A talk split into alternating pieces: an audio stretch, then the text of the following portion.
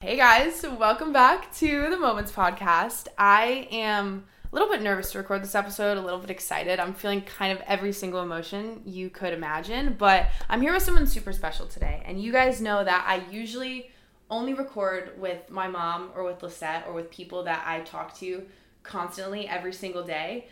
But now we have someone new.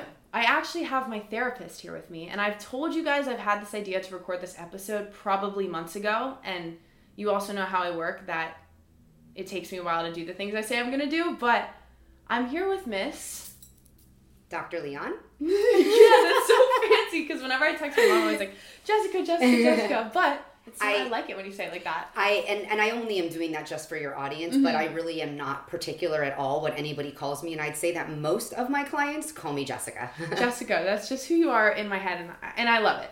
But Jessica has changed my life, not even to get sappy. Like I first started going to therapy. When was it? Like about a year ago. Oh, I would say around the time that a, I started the a podcast. year and a half. I think right before I started the podcast, I started going to therapy, and honestly, I think I have you to thank for being the reason I started it. She's just been able to teach me so many different strategies and different like ways to think, and I don't even know but she's changed my life and i know that she can have some really valuable information to share with you guys too. So i put on my instagram story and i just kind of asked like what would you ask a therapist if you were to go? Or what do you need to talk to someone about? And i wrote down some of the things that you guys asked and then we're just going to kind of talk. This is new for both of us and i think it makes us both a little bit nervous so just you know bear with us. But we're here and we're going to have a good time and yeah I'm very, I really am. I'm, I'm beyond blessed. First of all, every client, I always feel like I'm blessed to have met them. And for you specifically, being so beautiful inside and out, um, and what you do for others, and what you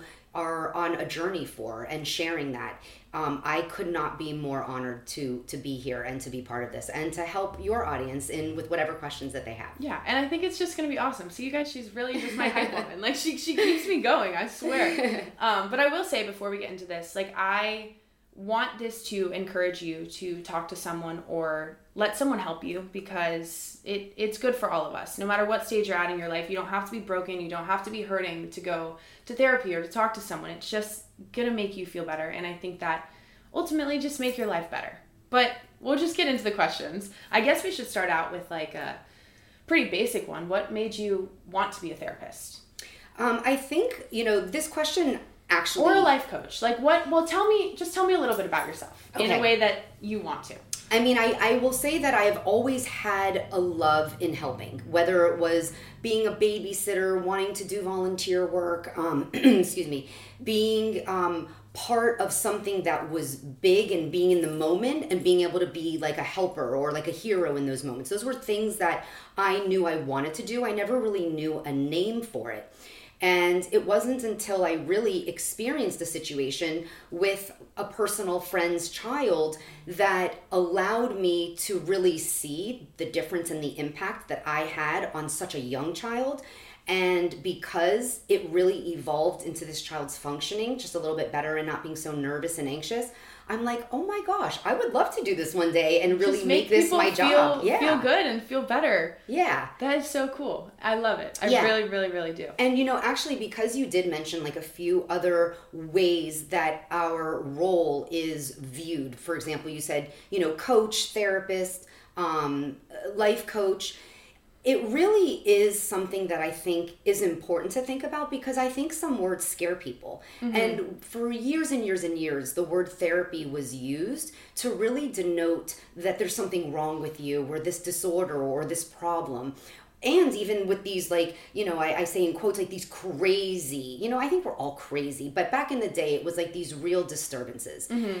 and i think that the work now that most people do in therapy is more related to the counseling and trauma work of a lot of undoing um, certain the, the way that we made meaning of things in the past and having to unwire and rewire versus life coaching which is really about skills and you know enhancing whether it's social skills working on your emotional intelligence um, focusing, concentrating, time management, but most of all, problem solving and coping. And that to me is what so many people struggle with and find the challenge. And so if you think about what a guide, you know, a guide or a life coach is, is it somebody who has studied all of this and is there to help you with completely confidentiality at bay and no judgments there's no uh, it's not a parent it's not a teacher so just going and being able to talk to somebody to get some guidance on how to handle and do things better i think really is something that everyone should just think about not waiting for a time in your life mm-hmm. for a problem to happen because if you're proactive you really can do a very good job in exactly. preventing some of these bigger and serious things that can come your way and the way that you're coping you will already have them in place. Yeah and i always say like i've talked about this i think on my tiktok like if you guys you're listening you've probably heard me say this time and time again like i don't i will go to therapy and we'll have a session even when i'm at like such a healed and happy point in my life because i kind of view it now as like a class like it's like going to my favorite class because i'm always learning something new and i'm always learning something that i'm going to use for the rest of my life so i'm like i just kind of see it like that and it's also taken the I guess the stigma off of it because I remember when I first wanted to start going to therapy, I didn't really want to go because I was sad. I didn't want to accept the feeling that I was feeling things. I went because I wanted to, I was struggling so bad with my ADHD and I was just telling her this before I started recording that like I told myself I was going to therapy to make myself more focused and like able to process like all my ADHD stuff without doing medication and whatever it was instead of just telling myself I was going to just kind of better my life in general. And after however long it's been a year and a half now, I just view it as like this tool to help my life be better. And it's really just that simple. Yeah, it's an objective way. It's a way that you can go in without judgments and mm-hmm. being able to get different perspectives yeah. and different angles of how to see a situation and a problem. And it's cool because even if I can, you know, go to my mom to talk about anything or go to my best friend to talk about whatever it is that I'm going through, it's really cool to be able to go to someone who doesn't know the other characters yeah. in the story, if that makes sense, and just hear like in your eyes, what do you think? Not necessarily what do I do, but like mm-hmm. what pieces of information can you share with me that are going to help me get through this situation? And it's just awesome. It's really the best thing in the world. Everyone needs to go to therapy or get a life coach or something, and I will say it until the end of time. But well, can I just add one more yeah, thing actually, which I think you said was which is really important is that, you know, our brain is really focused on seeing and knowing all of the negatives very mm-hmm. very easily. Like we're all I think like experts. We've just been conditioned to do that. Exactly. So what people don't do though is ever really take a step back and look at like why are things going well? When you come and you're talking to me about the things that are going well, it is very important for me to reflect back to you. Mm-hmm. Can you tell me why? Why are things going so well for you so that you can see that you have been the creator and can and, and put the things in place that were, are necessary for you to be in the space that you're in. But we yeah. don't often take time to do that when we are in a good space or when well, there's I things think I also think back to our last session last week when I I hadn't gone to therapy in a couple weeks or like mm-hmm. maybe a month or so. Just yeah. life was busy. I didn't have too much to talk about. I just kind of wasn't making it a priority. And then I had a situation happen and I was like I can't wait to tell her about this. Like I got to tell her all the tea. And I ended up talking to her that session about what I thought I was going to be talking about the whole time. We only talked about it for 10 minutes and we spent the rest of the session talking about what was going right in my life and like what positives were happening and why they were happening. And I left that session and my biggest takeaway was that sometimes we need to just step back and look at the bigger picture and I think that that's something really cool about talking to someone is you're taken kind of like a like it's a drum. Like you see the whole view instead of just the one thing that you're focusing on. Yes. And I just think that that's very cool.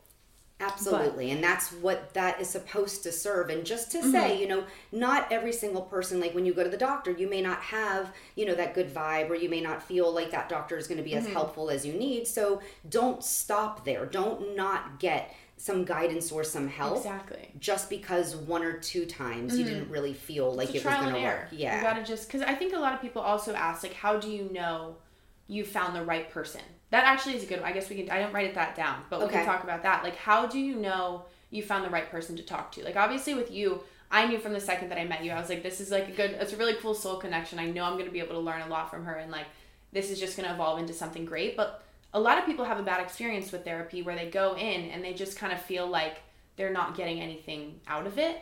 How do you know if you're with someone who's fitting for you. There's even in our own programs when we study, we are told that by the first two sessions, if we have not connected to that client, if that rapport from our client has not, you know, been established, there is a pretty significant chance that the the sessions moving forward are not going to evolve. Oh, interesting. Yeah, so if by the second session you are not feeling a connection, it doesn't mean you're not enjoying the process because mm-hmm. depending on what someone's talking about, it might you know bring up certain triggers or it might you know evolve into a little bit of a heavier session than you anticipated but i wouldn't use that necessarily it's really the rapport that mm-hmm. vibe if you don't feel like someone's going to get you or they're not going to understand the the gist of what you're talking about or what you want to you know um, explore then that's not going to be the person for you. And it's one of those really, things where it's like when you know. Yep. You when know. you if you know, you know. Exactly. yeah, that's okay. really the truth. So you would probably suggest that like if you are going to therapy and you have a bad experience the first couple tries, like try someone new instead of just give up on it. Yeah, and I, I mean you you have the right as a client going in to interview them and mm-hmm. ask. You that's know, true. so you can certainly even say like how what what is your approach when if I'm talking about exploring X, Y, and Z, or what background do you have? Because mm-hmm. also some different counselors and therapists have a variety of different modalities. And we all do things use. different ways yeah. too.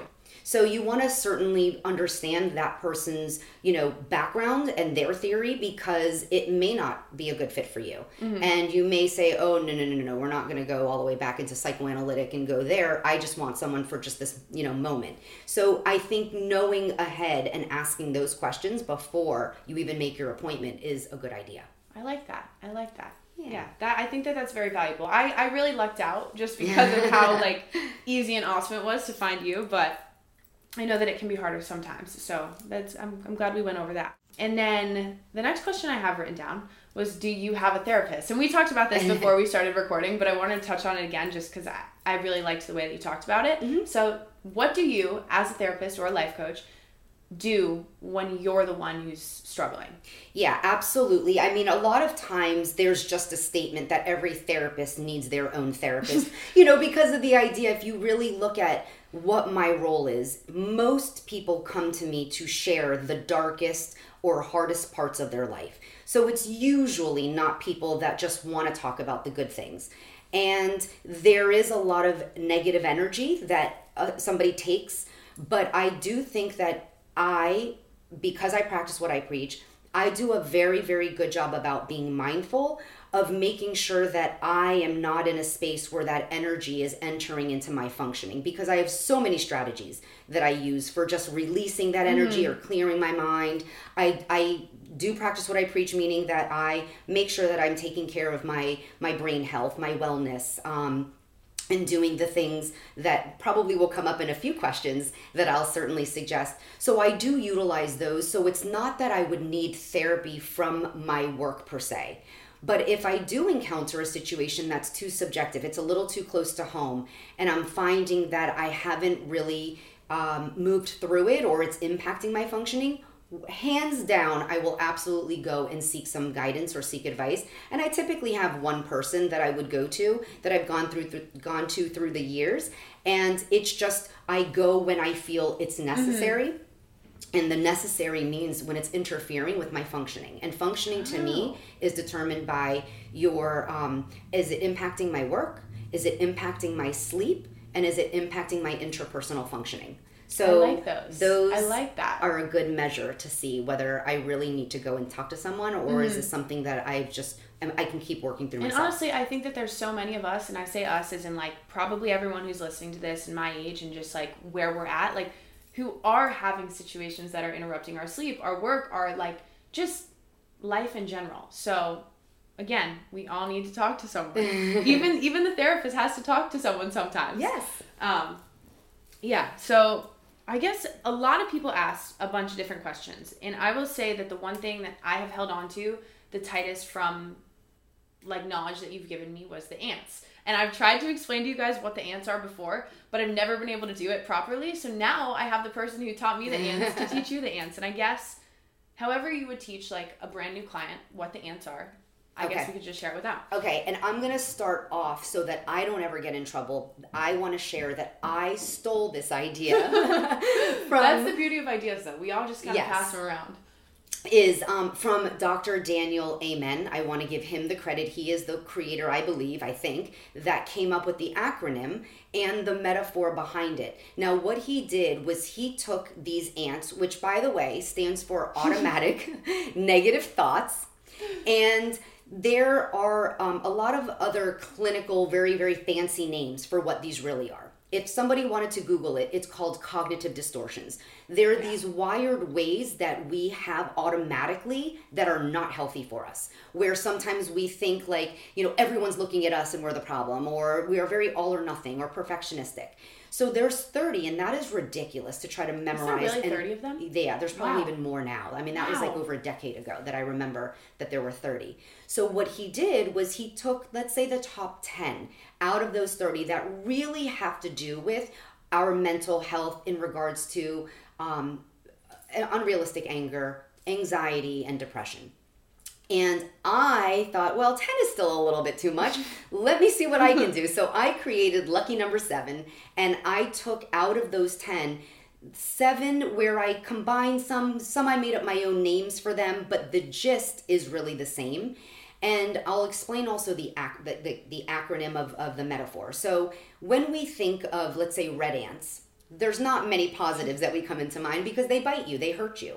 And so the first instinct that we have when we get bitten is we smack it off or get it off. Or if we already got bit and it's too late, now we're at least putting some medicine or anti itch something on there. But the, the goal is that we're attending to it. Yeah. An automatic negative thought in real life, we hardly tend to it to care for it. And instead, we basically get stuck in a loop and it winds up staying and it grows bigger and bigger. So the way that you would immediately brush an ant off we want to in real life when you catch yourself having an automatic negative thought and i'll teach you the seven i'm but literally relearning like I'm, I'm having the same wake up call that I had the first time you ever told me all of this. So I'm, I'm loving this. Keep, keep it up. well, great. So it basically um, forces you to think like, oh shoot, I just had one of those. What am I supposed to do? You at least are now having a, an idea that something needs to be done. Right. Now, sometimes in life, you may not have that moment to really like deconstruct it and, and attack it or, you know, um, get rid of it.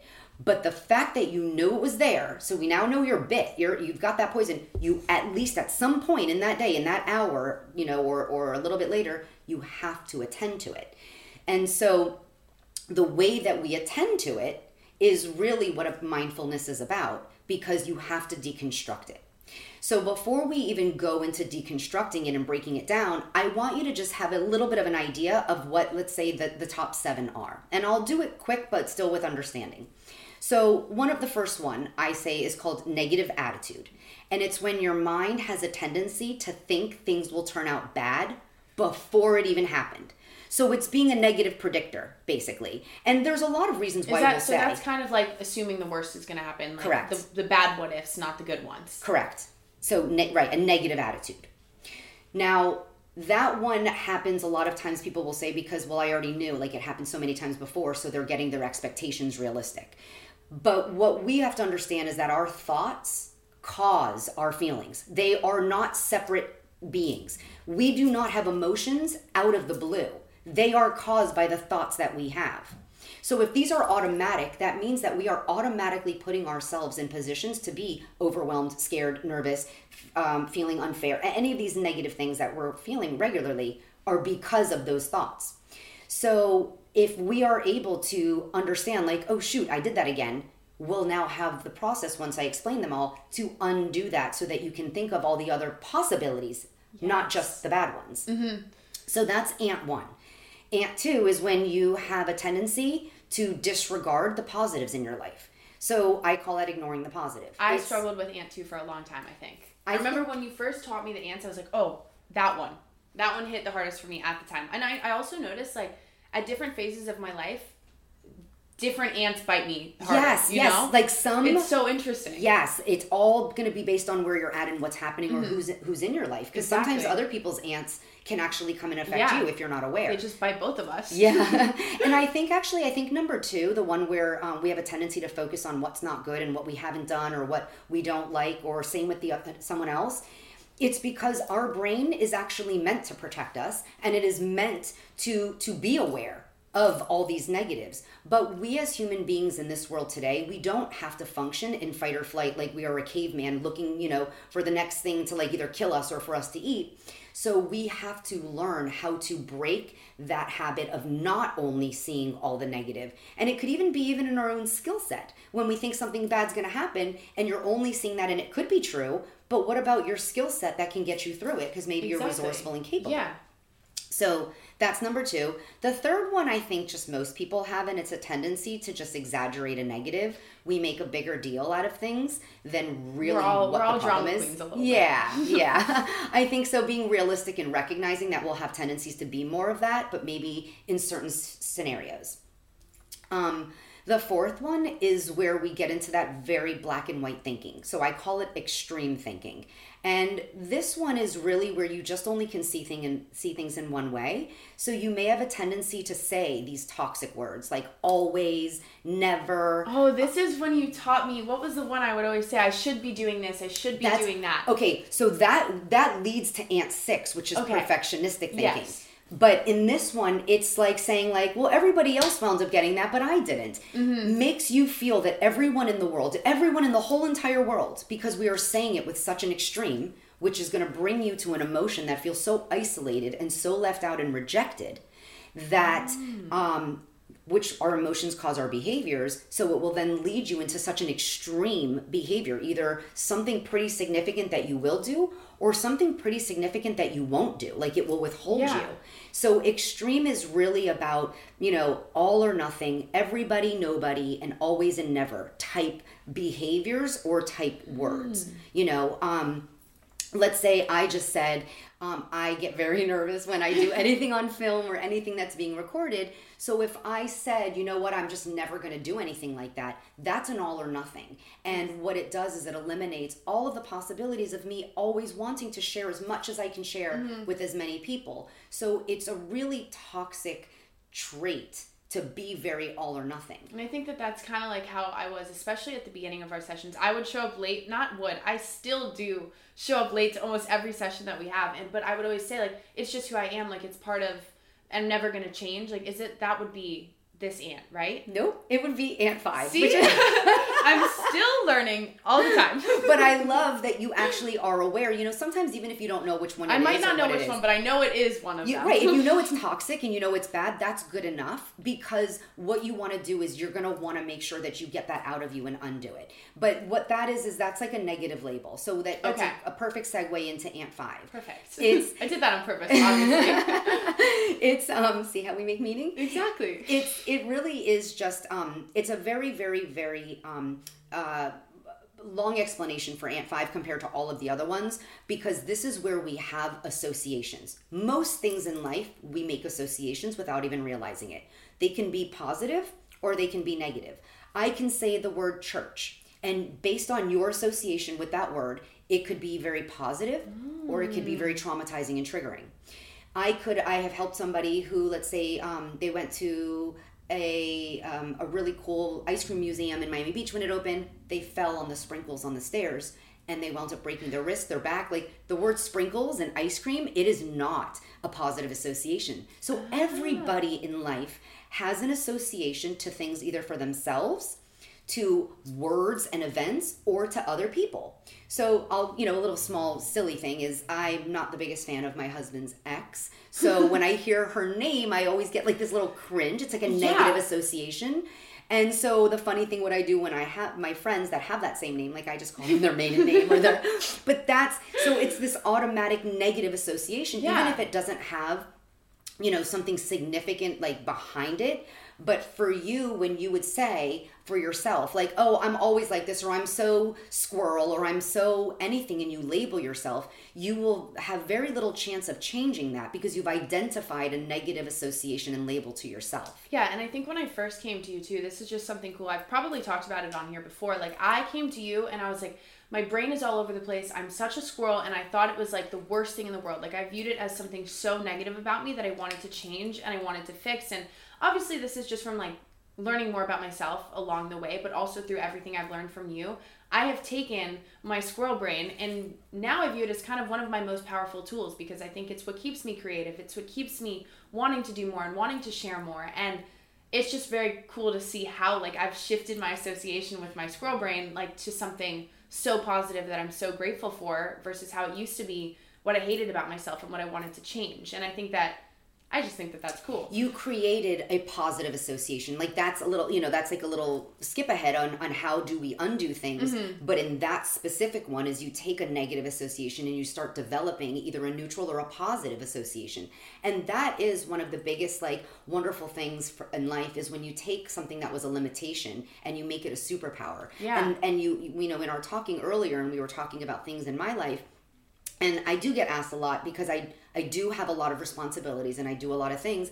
Like, how do you get all that done or how do you do it? I'm like, because I have ADHD. Like, so yeah. I have the energy. I mm-hmm. use that type of energy and even a squirrel mind in my creativity or my ability to do all of the different kind of, you know, multitasking. So yeah. when you learn to shift your focus and not focus only on the negative, mm-hmm. but focus on the positive, you're able to pull out things and recognize that some deficits are actually superpowers. Yeah and it was it was really cool. I don't know when that realization really clicked for me. I think that it because honestly during a journey, you'll yeah, never identify specifically, exactly. and it, even if it was something that I was trying to work on a year ago, like it's been a year now, and it's just kind of now clicking for me. I, I realized I was writing a poem about it like a couple weeks ago, just like writing about why I like the way my brain works. And it was such a cool moment for me because I was like, wow, this is something that I used to just like I wanted to get rid of it like so badly, and now I wouldn't be me without it and I would never want to know me without it kind of thing.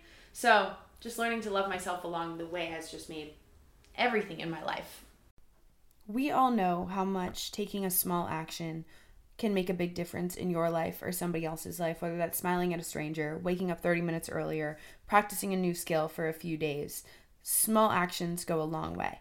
And the small action I've added to my life lately is taking Seeds DS 01 Daily Synbiotic. It helps maintain a healthy gut and healthy digestion. I genuinely feel things moving through my body easier and I feel better overall taking it. It doesn't only just help your digestion and your gut, it also helps your heart health and your skin. And you just take two little capsules a day. It's also very awesome for me to know that it's backed by science and lots of it. When it was developed in collaboration with Seed Scientific Board and based on their foundational work in probiotics and the microbiome, it's a product that you know you can trust. And also, our gut is a central hub for various pathways through the body, and a healthy gut microbiome means benefits for all of the things like digestion, skin health, heart health, and your immune system. Overall, it is a great thing that you should take. So trust your gut with Seeds DS-01 Daily Synbiotic. Go to seed.com slash moments and use code 25 moments to get 25% off your first month. That's 25% off your first month of Seeds DS-01 Daily Synbiotic at seed.com slash moments. Code 25 moments. You're going to absolutely love it. It's been my favorite thing to take. Hear me out. The moms in our life deserve a spa day every single day. My mom is my rock star. She's the best ever, and she prioritizes everybody but herself. I'm amazed at how much she can accomplish in one day. But something super cool is that this Mother's Day, you can make every day a spa day for all of the moms in your life with Osea's Mega Moisture Duo. And let me just tell you right now, I use this duo every day. My skin has never felt softer and smoother and more amazing. But what it is, is a value pack of two luxurious body care moisturizers. It's the Undaria Algae Body Oil and the Undaria Collagen Body Lotion and they both have the most incredible citrusy scent. And right now you can get an additional 10% off your first order with code MOMENTS at OseaMalibu.com. And listen, body care is self care. So give your mom a chance to love herself and give herself the love that she deserves. Treat your mom to the everyday spa experience she deserves with clean vegan skin and body care from Osea. Get 10% off your first order site wide with code MOMENTS at OseaMalibu.com. You'll get free samples with every order and free shipping on orders over $60. Head to OSEAMalibu.com and use code MOMENTS for 10% off you know, it just goes back to hopefully what you can gain when you do come to someone who's a therapist or life coach is learning that really you do have the power within you mm-hmm. to change all of that. And so if you don't like the way your brain functions, you are not stuck with that brain that you have. You just have to learn how to tweak shift things it. and shift and pivot. That was another yes. one of the first things that you ever taught me was just shifting. I've, was there a phrase that you said like, or it was just shifting? Well, it was like, well, you know, instead of saying like oh shit i don't know if you can curse but yeah yeah, oh, you you know you like oh shift you just shift oh, yes. the mindset and so that is everything honestly mm-hmm. it's looking at yes you can see it in that way but if you shift your mindset you will actually see a whole variety of things. Mm-hmm. You know, I mean, I guess like even in this room, like there's so many beautiful parts of this room, but if you only stayed in one way, you would only just let's say see this and see, you know, the mirror, but like turning here and shifting, it's this whole other vibe. And then yeah. shifting this way, it's this whole other vibe and there's then the just... outdoor and the nature. So yeah, just oh. that pivot, that mm-hmm. shift allows your lenses, the way that you see things, to see something from a different angle. Yeah. I like that. I like that a lot. I liked the visual with the room because I've never really thought about it like that, but that was good. Yeah. Good stuff. Okay, wait. okay, so yeah. so yeah, so okay, so now we're leading to so um this ant 6 which is what you mentioned a few, you know, a few moments ago. Um, which is a really, really hard, I would say one of the hardest ants to crush because this ant, perfectionistic thinking, is what a lot of people I do think struggle with and it has become part of their personality. Mm-hmm. And perfectionistic thinking is not necessarily needing things to be perfect, but it's that the idea is already in your head of how it should look or what it's supposed to be. Even friendships, if you have an idea of what friendships are supposed to look like, and let's say they're supposed to call you back every time it's you call. It's like we set expectations. Yes, it's it's all about expectations, but they're unrealistic. And so like where did they come from? How did you even develop that? So we have to learn that if we say things like uh, should, have to, need to, that's really leading your emotions to guilt, to pressure, so if we're going to say things like that, we have to really, really be aware what is it that we really should? Who said? And yeah, what if I said? don't do that? So that's what deconstructing is. That's the strategy on all of these ants is to deconstruct it. Like, so what if? Or what if it actually turned out this way? Yeah. Or where did I learn this from? So if I think that I'm supposed to do, let's just say the dishes every time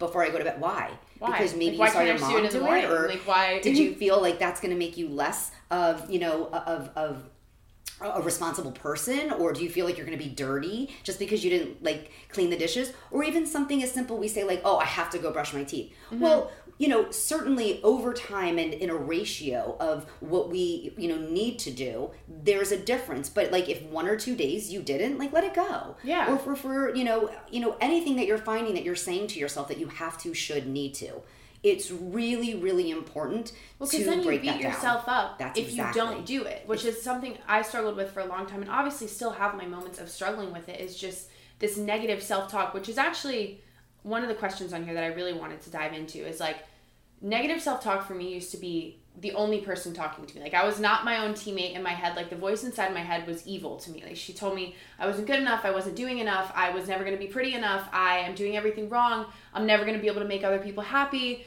whatever it was. But I've kind of now been able to make, you know, the little person in my head like my teammate. And that's mm-hmm. something I learned from you too. And I think that so many of us just have that little voice that just keeps telling us, do this because of this if you want to make this person happy or this person or you know.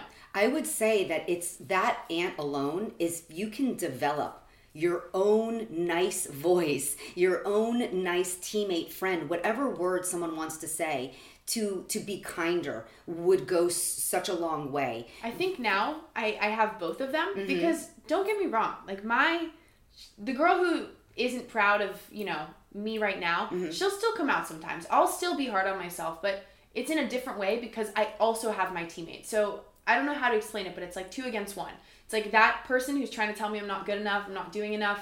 I have someone to fight back and be like, you know what, actually I am. Like even if I'm not doing this in this moment or evolving my life right here, I'm evolving it somewhere else. And I'm just kind of being able to be kinder to myself.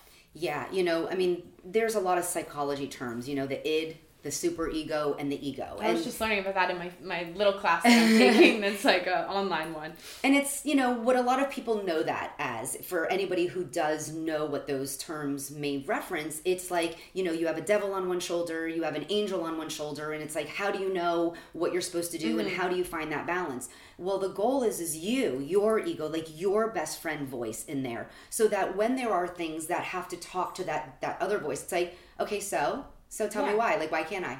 Or prove to me that I'm not good enough. Like, what? Because I have all these other proofs that are. Exactly. So that ego is really like like that's what we want to be able to use is because it's it's our confidence mm-hmm. and someone who's always looking at just like the positives you know we also want to sometimes counter that and look at like sometimes there's a risks involved and so what risks so i think that those two voices are important because sometimes like and i shared in my story I sometimes love the voice that says you can't because it oh, tell me you can't and I will do it. Like yeah, that's what I, I, know. I'm motivated by people saying you can't or or that things I think it's impossible. also the way that we view that voice yes. because I used to view that voice as like something like I'm trying to figure out how to to word it.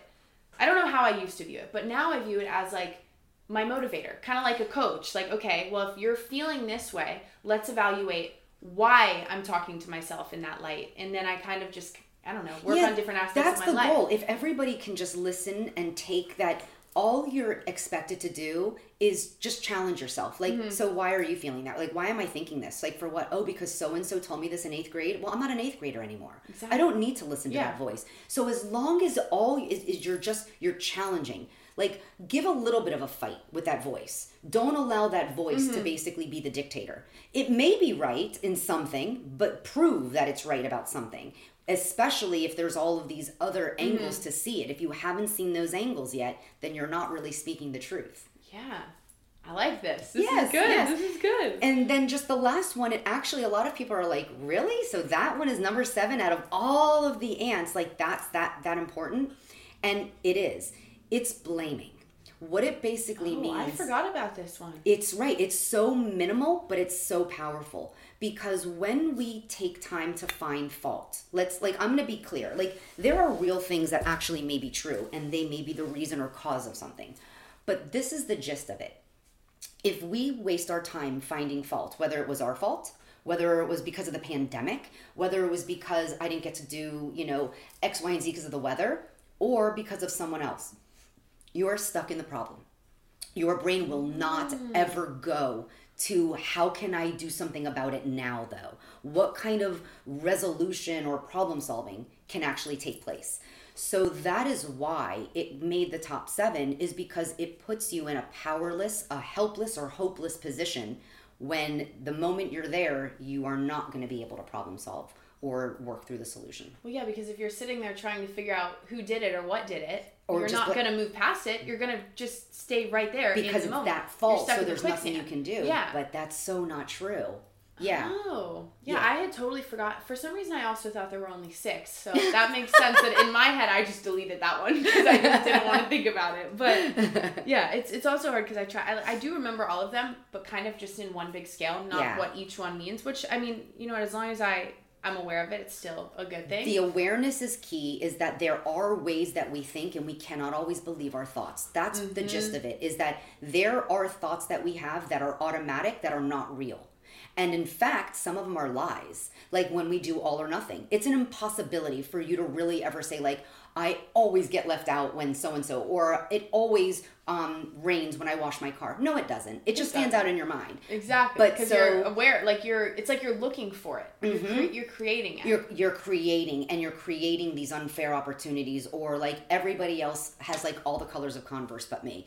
So like I'm sure people in like Uganda haven't, or you know, like there's lots yeah. of people, but you put yourself in a very rejected isolated extreme position. Mm-hmm. And so what we just have to be aware of of these ants is these ants equate to the way that we talk and think about things and to ourselves. And our thoughts cause our feelings, and our feelings cause our behaviors. That was so, another one that I remember from one of the first sessions I have written down, and I still think about to this day because it'll start in my mind. And I will notice when I'm thinking something that I know is going to make me feel bad, and I'll kind of just shift the thought into something that will make me feel good. Yes. Or just redirect it or refocus it or put my energy elsewhere because it's so true. Like if I'm thinking early on in the day, oh, I don't want to drive to the gym today because there's going to be traffic. And I was just, I've told her a lot lately about how much I hate sitting in traffic. But if I'm thinking that, I already am going to start to feel the stress and the anxiety that I have to drive to the gym. I know this is such a silly example, but like we all have our own little silly examples. Mm-hmm. And then on my drive to the gym, I would just behave with anger. Like I don't know how to explain it, but everything just kind of shifts and I'm mad at everyone if someone like tries to come in my lane. I'm like, "Really? Like why are you doing that right now?" versus I don't know, if I shift it into, oh, I get to go to the gym and I'm going to use this drive to listen to my favorite song and to just not be on my phone and to be peaceful for once in this day. So think about different. those words. You just created a different sense of looking forward to it, like mm-hmm. excitement, curiosity, maybe, um, feeling good. There's just all being, you know, the adrenaline is all going to be in a positive so that because now this is the only area i could say is very black and white science you mm-hmm. cannot you can't mess with science it's a formula so your thoughts cause your emotions your emotions cause you to do or not do behaviors very simple so how much of your life are you going to focus on making sure that you choose a better narrative of something you have to do or that you've already experienced because that narrative whatever you say is going to absolutely equate into what emotion you're about to feel. It's one of those instead of saying I have to do this, it's like and I get to. And I I, I love that one. I kind of think I've I've thought about that for a really long time, but when I actually apply it to my life, life is just so much more enjoyable. Yeah. And it sounds like really silly and cliche, but it's so real. Like it's if light. you appreciate all the things that you get to, like there is having to go pee in the middle of the night I don't know, something like that. Like I would be like, oh, damn, I gotta get out of bed right now. It's dark. Gotta turn the light on. If that were to happen to me now, I'm like, oh, okay, I get to pee. Like I'm, I don't even know how to explain it. I am capable. I get there's look. It's a really silly I, example. I think what I you're giving in the moment. No, but you know, I think. Well, but look though, I think that that example is good because it is so off the wall and silly. But there are the way real I am people. able-bodied to get that, up and go to the that's bathroom what I was by just myself. gonna say. There are people who don't have working limbs or who may have to have, you know, a catheter because they don't have that capability. And, you know, it I, I have a lot of people that will say, like, yeah, I know, but that's not me and I'm dealing with this okay, but there's lots of people that wish they could be dealing with that. Yeah. So if you just change your mindset and at like, what if I didn't even have legs to be able to walk to the bathroom to go? So like, you know what? Yeah, let's thank God that I actually have this. is not mm-hmm. that big of a problem. So what you're doing is you're breaking down ant three really the magnitude of okay, so it's no big deal. Mm-hmm. Like there's way more. Would you trade that problem with other people's problems? No. Exactly. So when you do change your mindset, even though, yes, you're still experiencing something you may not like or want, it's knowing it could actually be 10 times worse. So mm-hmm. thankfully, everyone goes through crap. Everyone has stuff. If this is the crap that I'm dealing with, I'll take it. Exactly. That's what yeah. we want to say. Yeah. I love it. Mm-hmm. I love it. Well, I guess I'll just ask some of the things that I wrote down. Like coming to you as me but with someone else's okay. question, I guess. What is the healthiest way that I should handle rejection?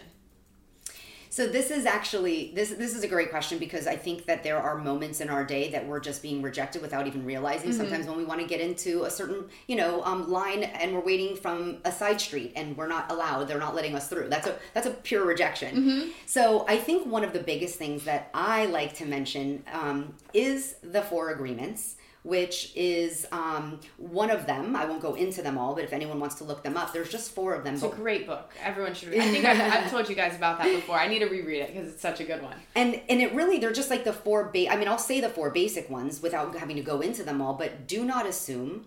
Be impeccable with your word. Always do your best. And here's the big one: do not take things personal. So that is a one big piece that I do want there to be an understanding of of what does it mean? Like, what do you mean don't take it personal? They literally told me no, or this person doesn't want to date and me. And that's one thing that we all do. I yeah. struggle with taking things personally all the time. Yeah, it's it's definitely a human behavior. But what I think is important is, you know, number one, to recognize that not everything really is about us. That something that we're getting rejected for is not really necessarily like about us, but it could be that it's not good or not okay for somebody else. It also could mean that whatever we're experiencing a no or it's being taken from us, this is where there's a little bit more of a spiritual perspective, but there has to be some sort of reason that that is not serving you right now. Even if you're like, no, but I want it, or I have to have it, like, how am I not able to go to this or do this? You have to have, believe that that if you were to do that now, it is filling the space for something better that you just mm-hmm. don't know. And it just comes that down would be to, coming to up. trusting it, whatever trusting it is that you and trust. Having faith. And that that's a huge. I've I've told you guys this on the podcast before too. Like my one of my biggest words for 2023 is just trust. Yeah. And just believing that everything is coming to me at the right time and in the right place. And I think the mindset shift, as simple as that, changes everything for me because I'm able to just handle. I like rejection at its finest. Like I'm like, okay, well, that's not what's meant for me right now then, and we're just gonna keep moving. Yeah. I'm not gonna stop my life and my future for something that's not even meant to be in my life right now. And I think that there's also a difference between self reflecting and taking a moment to say, is there anything that I could gain from this? Like, is there something that maybe if it was an interview for a job, is there anything that I could, you know, do a little better or maybe I wasn't clear? Sure, we can take those little pieces of moments, but go back to the same mentality you just said. You've got to look at it that there is a, there's something bigger.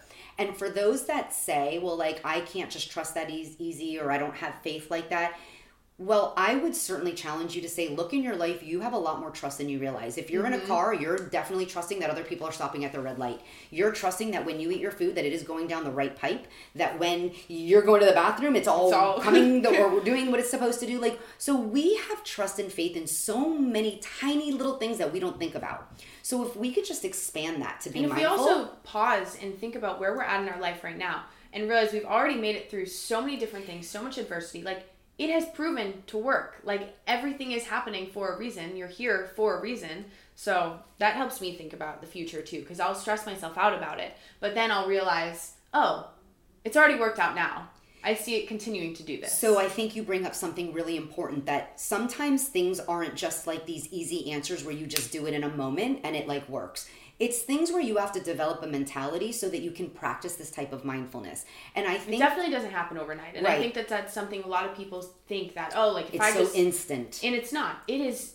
It's never. You're always learning. You're always growing. And I think that we're always adapting to different things that our brain are creating. You said something before the, the podcast started that about, you know, really learning to connect the dots and, and that mindfulness. And it's so, so, so important to understand. You cannot connect dots when you're in it though. You can only connect dots after. after. Mm-hmm. So, if though you're someone who does look at connecting the dots, then you would know things do work out for me. So I can trust that because all of these other things, like I'm okay now. So even if I was in a bad, a bad, you know, place or a bad spot, I'm still okay now, or I was able to get through it, or I'm healthy now.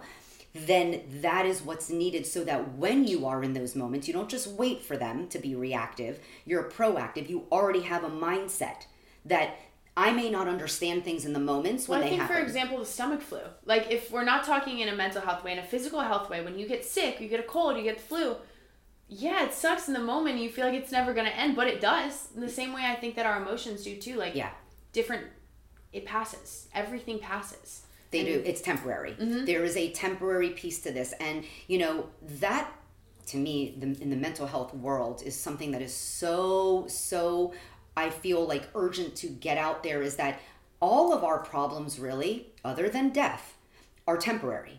Everything is temporary. So let's not ever make these permanent statements and permanent decisions mm-hmm. over things that are temporary. And feelings are fleeting, and feelings are created by us. So if we don't like what we feel, it's like a TV and a remote. If you don't like what you're watching on that TV, change, change the channel. And if you still aren't getting what you like, then you keep changing yeah, it until, you, you land there. on something that I like works. that one. I like yeah. that one a lot. And I also like I, I think I told you guys this on last week's episode, but that that um, emotions are energy in motion, and that just helped me find so much peace with understanding this feeling isn't going to last. It's just moving through me at this moment, and yeah. eventually it will be out, and I'll be moved on to the next emotion. And you, you know? can say, "What am I doing to help move this through me?" Because some people stay stuck, mm-hmm. or they don't do much. And I really do talk about, and I know that you embrace this as well. There are a, a variety of ways, and I might even mention this again in another question. But there are a variety of ways to move through those things and through our feelings, and it's by doing something physical doing yeah, something spiritual, we, I honestly emotional, think we should go over those social. now because this okay. is like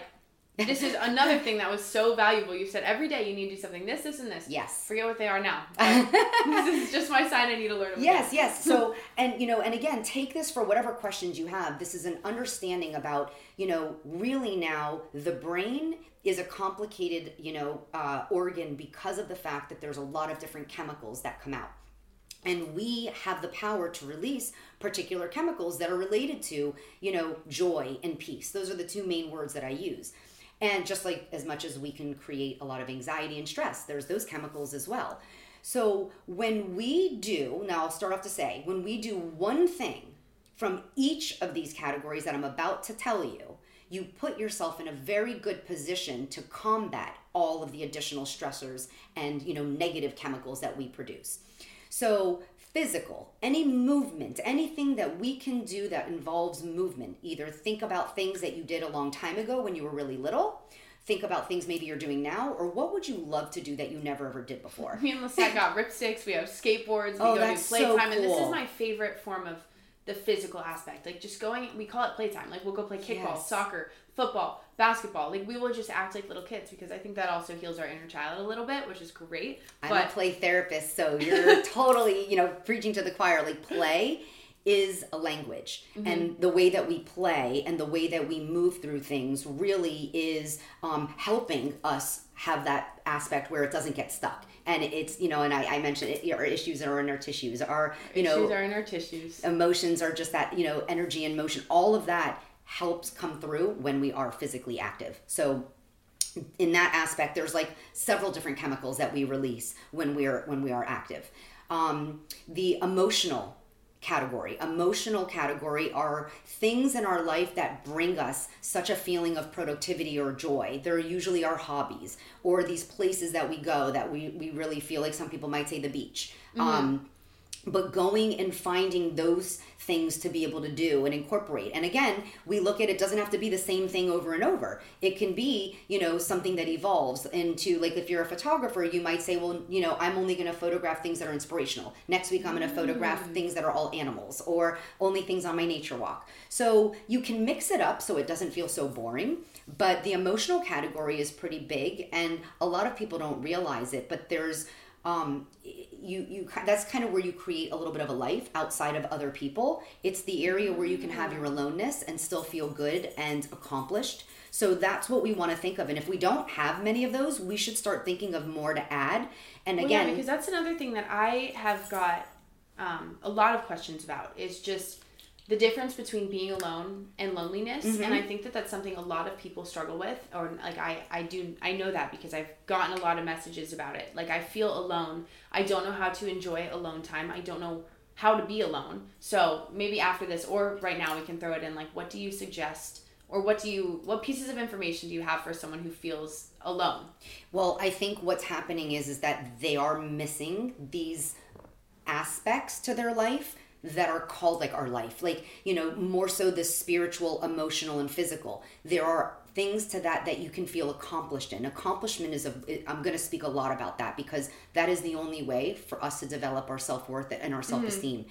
is the way that we feel accomplished about stuff. Not how many people tell us how whether pretty we are or how accomplished we are or what trophies we well, have. because yeah if you don't believe it yourself no matter who tells it to right, you you're never going to feel yes. like you've actually succeeded in that so finding things that you're like, you know, oh my God, I love doing my crochet, or I really love um, going out and, and, and doing, you know, photographing these things and finding the meaning and making that meaning, that removes loneliness because you feel fulfilled you feel yeah. satisfied and you did it by yourself mm-hmm. so it's it's it's a journey again it's a journey it's not a, a, an instant thing where you just all of a sudden don't feel lonely but there's also the piece with ants because a lot of times people get stuck with their ants their automatic negative thoughts when they're alone and then they start feeling anxious and they're like yeah, i don't know what to when do when you're alone you're kind of forced to, to be with yourself about yeah you're forced to think about the things that you're thinking instead of just you know talking to someone else or changing the subject you you have to be with your thoughts and the thing is i think that so many people avoid their own emotions instead of feel them that's that correct. it just makes it hard. They avoid it by either being so, so, so, so, so busy, or mm-hmm. they avoid it by maybe possibly diving into an addiction, not maybe even intentionally, but that's what winds up taking over. And so you're really not ever attending to those. And then what you're left with is when you are blindsided by them and they just supposedly happen, you're like, I don't know what to do. And you get stuck because they're not right. It's not instant. It's a process. It's a mm-hmm. practice that we have to develop. So, so really, if I were to answer that question, I'd say there's so much more work excuse me, with the ants and breaking those cognitive distortions, those those negative ways of thinking, so that you have different lenses when you are alone. You're not using those lenses where you see only the negatives or not being not you know not good enough or oh I'm how sad I'm by myself and recognizing that aloneness is actually re- really riveting. It's very um it's wonderful. You're not told what to do. Yeah, you can do whatever I, you I, want. You can. I mean, I've always kind of been okay with being alone, but in my recent past few months, I thrive in my alone time. And I just I I I do think that's when I learn the most about myself and that's where I feel the most empowered mm-hmm. to like create a future for myself. I don't know how to explain it, but being alone has become my favorite thing. Just like doing things that used to kind of scare me to do alone, like going to eat, for example, by myself, used to terrify me. I would never do that. And now I'm like, I feel empowered when I do it because I get to be with me. And I have turned myself into my own best friend where like I don't even feel like I'm alone because I have me. Because does that create, make sense at all? It, it does. It's because you created a meaning, and and a, and a meaning behind it of what it will evolve into. So now, because of the lenses you have to go into it and being alone, you've you've created like in order to be successful and even mentally healthy, successful like that. We have to put on our. We have to have our own oxygen. Mm-hmm. We have to be okay with ourselves. I like that. We, we have, have, to, to have love ourselves. oxygen. Yeah. Yeah. A little intermission. I get ecstatic to read you guys this ad because Thrive Causemetics has been my go to mascara and makeup for years now. So, getting to be able to tell you about them is truly a dream come true. One thing that I absolutely love about Thrive is that they have clean, skin loving ingredients, and their foolproof products make it easy for any skill level to apply. You guys know if you follow me anywhere, but just listening to the podcast, makeup isn't my strongest suit, but I do love to play around with it, and Thrive makes it so simple. And another thing that amazes me about Thrive is that for every product purchased, Thrive Causemetics donates products to fund and help communities thrive, which is so beautiful. And they also have an infinity waterproof eyebrow liner, which is so cool. You can get your eyebrows looking exactly how you need them to and then go jump in the pool. But my most favorite, other than their mascara, which is my top tier Thrive Causemetics product, it's like a liquid lash extensions mascara. It's tubing, it is, I wear it in the water. It doesn't make me look like a raccoon or a panda. It is incredible. But they also have this brilliant eye brightener that you can use as highlighter. You can use it in your inner corner. I have always used it as my inner corner, and it is the best. So refresh your everyday look with Thrive Causemetics, luxury beauty that gives back. Right now, you can get an exclusive 10% off your first order at thrivecausemetics.com slash moments. That's Thrive Causemetics, C-A-U S-E-M-E-T-I-C-S dot com slash moments for 10% off your first order. Quick intermission. Thank you to BetterHelp for sponsoring this episode. We all hold way too much heaviness on our shoulders, on our chest. We keep things in our mind that we need to release. And sometimes it feels like there's nobody in our life that we can release our feelings to. And that's why I am the world's number one advocate for therapy. I love going to therapy. It's honestly been too long since I've been but we're constantly carrying around so many big stresses and we keep it bottled up and it can affect us and the people around us so negatively. So I believe that going to therapy isn't only something that's good for you, but also good for the people around you. If you're thinking of starting therapy, I want you to try BetterHelp. It is designed for you. It is designed online. You can connect with a therapist through a chat, through a video call, through a phone call. You can change therapists at no cost. It is made to be easy, and affordable for you. It's entirely online. Just fill out a brief questionnaire and you'll get matched with a licensed therapist and you can switch therapists at any time with no additional charge, like I said. So get it off your chest with BetterHelp. Visit betterhelp.com slash moments today and get 10% off your first month. That's BetterHelp, H-E-L-P dot com slash moments. Because I think so many of us now, especially in this I guess day and age, we just crave other people's validation and we feel like we need other people's validation to do anything or succeed at anything. So we're always surrounding ourselves with people to validate us. And most of the time when we do that we haven't even validated ourselves like we're not giving that's ourselves... exactly it it's it's we have not validated ourselves so we don't so if you can validate yourself you're not requiring the other validation.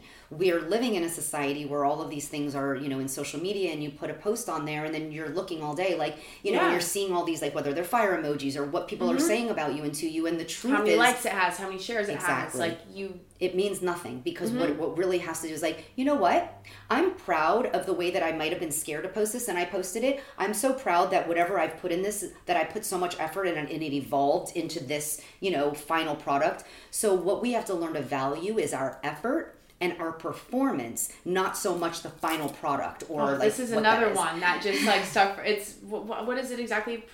It's about effort, not outcome. Oh yeah, so our outcomes are not at all in our control at all. As much as we would love and wish that they could be, we have zero control of outcome. What we do have control over is our efforts. And that is the only thing that we have control over. So if we focus on our efforts, we, there's more likelihood that we can try to achieve the outcome that we're trying for. But those efforts is what you want to use to value you know your yourself and and your performance not the grade that you may have gotten on a test or on a certain score but did you really feel like with what it required and what was on your plate and how you tackled it and how you handled it do you feel like you did your best that is what you learn to evaluate not so much what that outcome was. I think that that's hard so hard for people to do yeah. right now in a society that is so like i think back to high school for example like i didn't i wasn't aware of any of this at the time but looking back on it everything was based on what your outcome was. I think standardized testing i think getting into colleges like that's why it's become so prominent in our lives and everything that it's only about where you end up and not what you did to get there. But i think that when you can at least recognize for yourself that you did your best, it just makes I don't know everything feel a little bit simpler. You're you're but you're one. I want to say like one hundred percent correct. There was this mentality maybe 30 years ago 40 years ago i don't know where it, got established where you were who you were based on your successes yeah. with a type of school or mm-hmm. what gpa or what your job was and i will say and maybe that's like some of the positives even of social media is that we are learning we're though, starting to kind of break that not necessarily yeah. stigma but that you that don't idea, need yeah no totally you don't need to have exactly what this was years ago to still be able to be a successful person or to be able to be a quality person.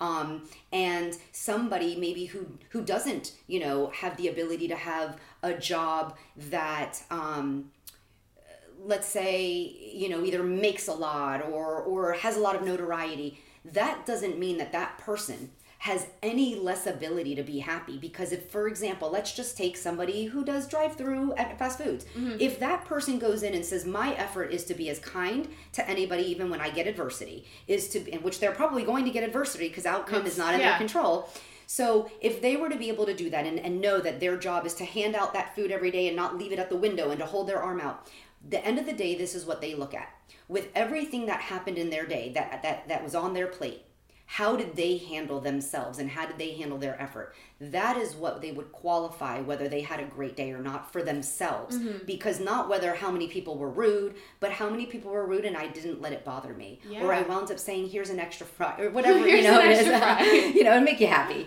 But it's just the idea is it doesn't matter who you are and what you do. It's all about focusing on your efforts and mm-hmm. yourself and letting like the distraction of everybody else not get into your mind about how you are doing with your effort and and the way that you are handling yourself basically. Yeah well i think back to when i first went to college i didn't get into the FS, i didn't get into university and i was really embarrassed that i didn't get in. I was like my test scores were so good my essay was great i was included in every single thing that i could have done in high school i was involved in and i was embarrassed to tell people that i didn't get into the college that i wanted to go to. And the thing is also it wasn't a very hard quote unquote college to get into. So I just didn't tell people that I was going to community college. I just lied that I was going to the college that I didn't even get into. And I did that for a long time just because I didn't want to hear what other people had to say. Like, oh, you're going to community college, you're doing this and you're doing that. It's funny to say now that I've dropped out of college in general. but like, it was really hard for me to do. And I finally got to a point where I was like,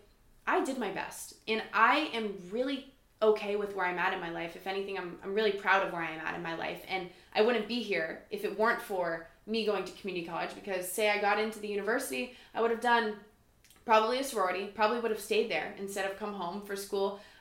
All of the pieces that happened happened for a reason. Yeah. And like, I am just now proud of the fact that I did that. And I don't really take what other people have to say about it because people still say stuff like, oh, you're a dropout. Oh, you went to community college. You're going to fail at what you do. Social media is stupid. You know, people have things to say. But I don't let it affect me because I'm like, proud of what I've done. Oh my know? gosh, I was just gonna yep, because I was almost gonna interrupt you and say like this is like I just love this stuff. But this is exactly why even the question about how to handle rejection it when you develop a pattern in life of really focusing on the things that you're doing well and making sure that you recognize your efforts in situations that even the outcome can be awful but your effort and your role that you played and how you know well you did that supersedes when somebody says something mean or yeah. nasty. It it really doesn't matter. It, it's almost like kind of laughable, or you just mm-hmm. like say a little prayer for them because exactly. you know inside really the truth and what matters most. You know, so I think that that to me is the most important. You know, um, aspect of your story about that confidence where you know now you know again you can look back and, and connect all the dots to see that all of these pieces needed to happen mm-hmm. for you um, so it's it's it's a nice reinforcement though that just sharing all of these things are not some of these little isolated answers for just people to just do like take one they can take one or two that's great but it's more about like it's this journey mm-hmm. that we have to be on and it's not just taking one of those but knowing that mindfulness is still part of it knowing what making sure that you're always thinking about your accomplishments and your efforts and giving yourself you know uh, some some kudos to that and some kind of reinforcements to yourself because yeah not everyone is going to and I think that. that that's what's cool too. Like even though we've only maybe talked about one or two of the questions on here, I think that everything we've talked about is almost the way that we would answer each of the questions that are written down. You know, like yeah. everything that we've talked about are the tools and the pieces of information that have made my life feel so much more whole. So it's cool. Like I don't even know. We've been talking for an hour it does not feel like that. Oh no, it doesn't. Especially since I was so nervous and so scared I know, when no, we started. This, we, we, were we were really nervous to do this, but we've been talking for an hour. I don't think I've ever even done wow. a podcast that long, which is just so interesting. And obviously, we'll we'll go through a couple more things, but it's just. Well, you know, you use the thing cool. about having a drone and like now being able to like be above and see everything. So that's what it's like. It's like it's not just like you can't have a forest without tons and tons of trees, but you can't only just like look at each tree. So yeah. it's really being able to understand that without having all of these individual trees, even like the trees that got cut down, and even mm-hmm. the trees that have rotten them. It There's all, all it makes part the forest. Of it. Yes, and that's why another reason it's not going to be overnight because you know you got to plant the seeds for the trees and they got to grow. Yes, and eventually they grow, and then you learn, and eventually it just kind of becomes a habit to think in this different way.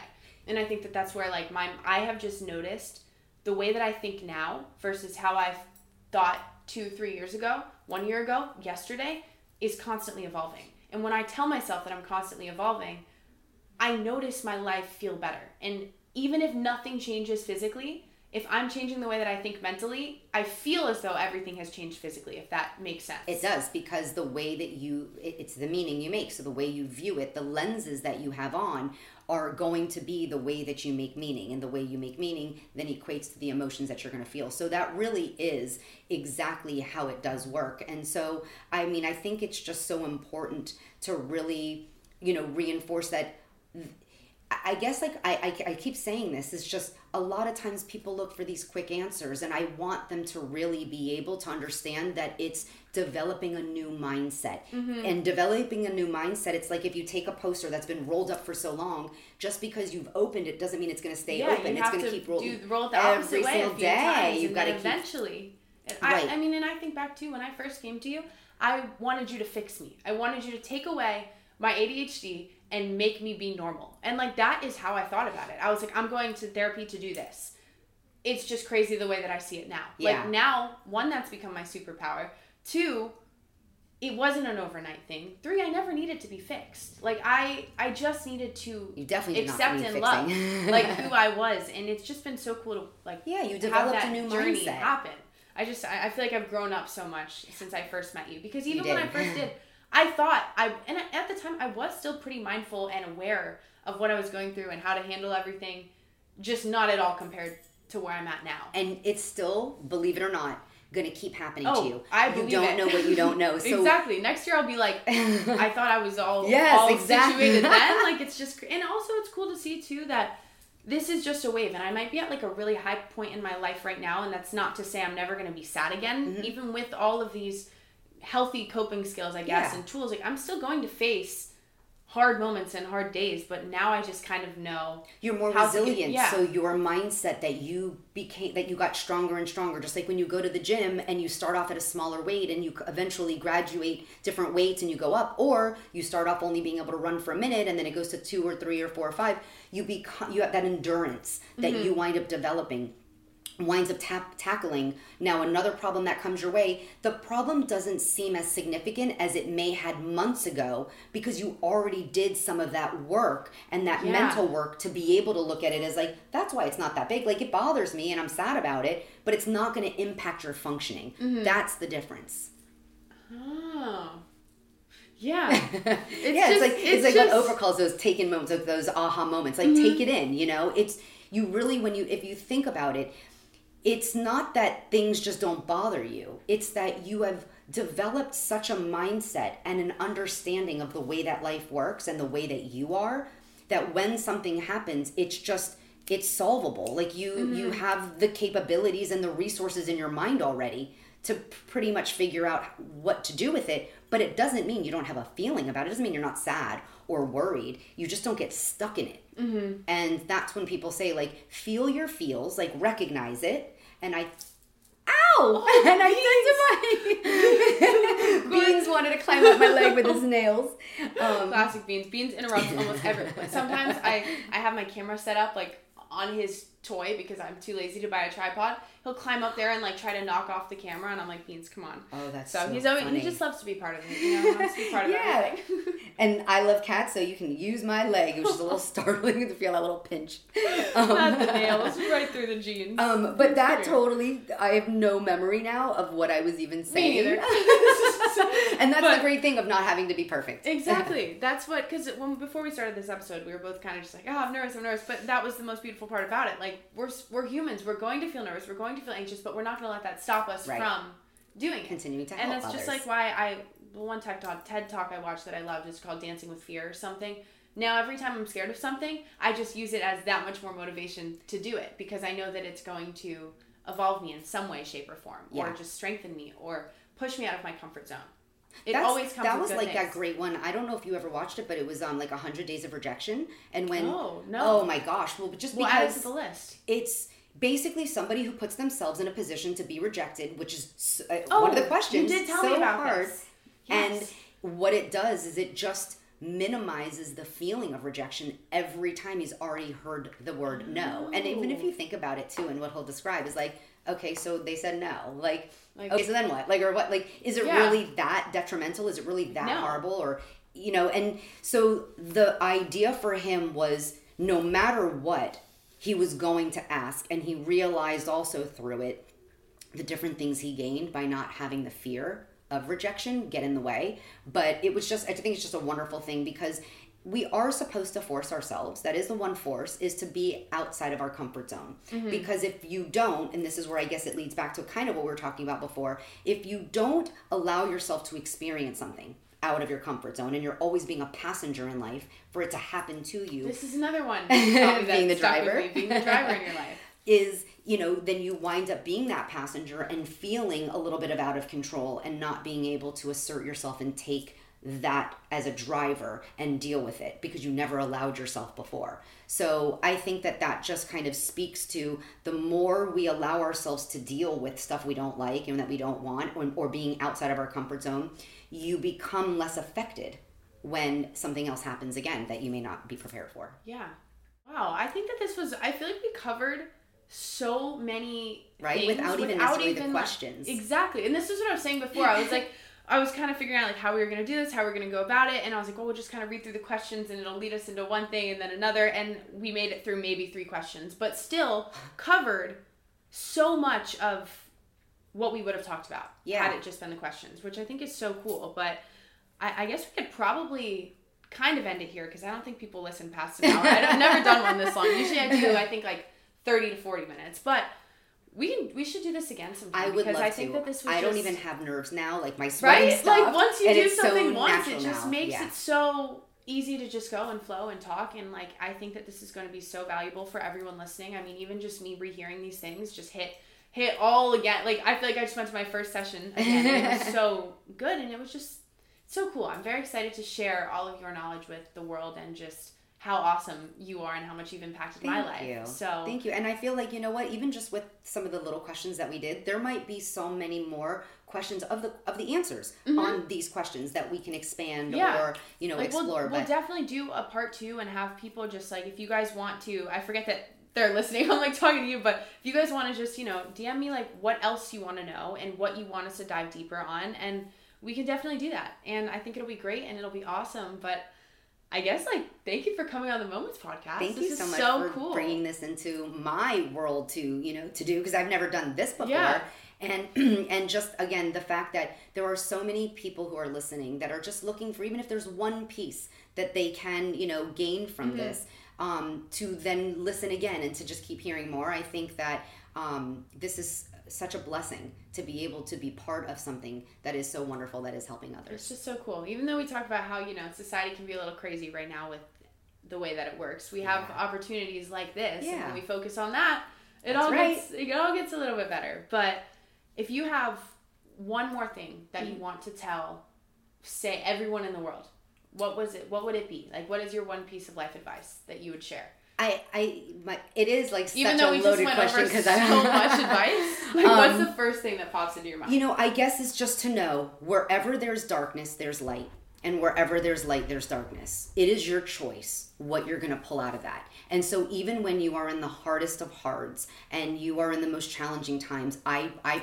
promise you there is still something that you can have a win from. So if it means you're pulling something that's inspirational for you moving forward, if there is something that you gained in that moment or why it didn't happen, but that to me is the biggest piece because that has to do with our prefrontal cortex, our frontal lobe, which really means our logic, our ability to problem solve. And so our emotion brain usually takes over. So if we can get in the habit of finding opportunities and seeing that, then when that happens more often, that's how we prevent ourselves from getting so stuck in the problem and the negative and being in that loop.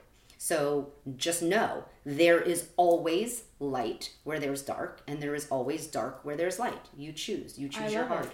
It's such a that's such a good one because it, it really does just make all all all of this makes such a difference I think in in everyone's mind. So thank you guys for listening and I guess that we'll talk to you next Monday. All right. Bye. Bye.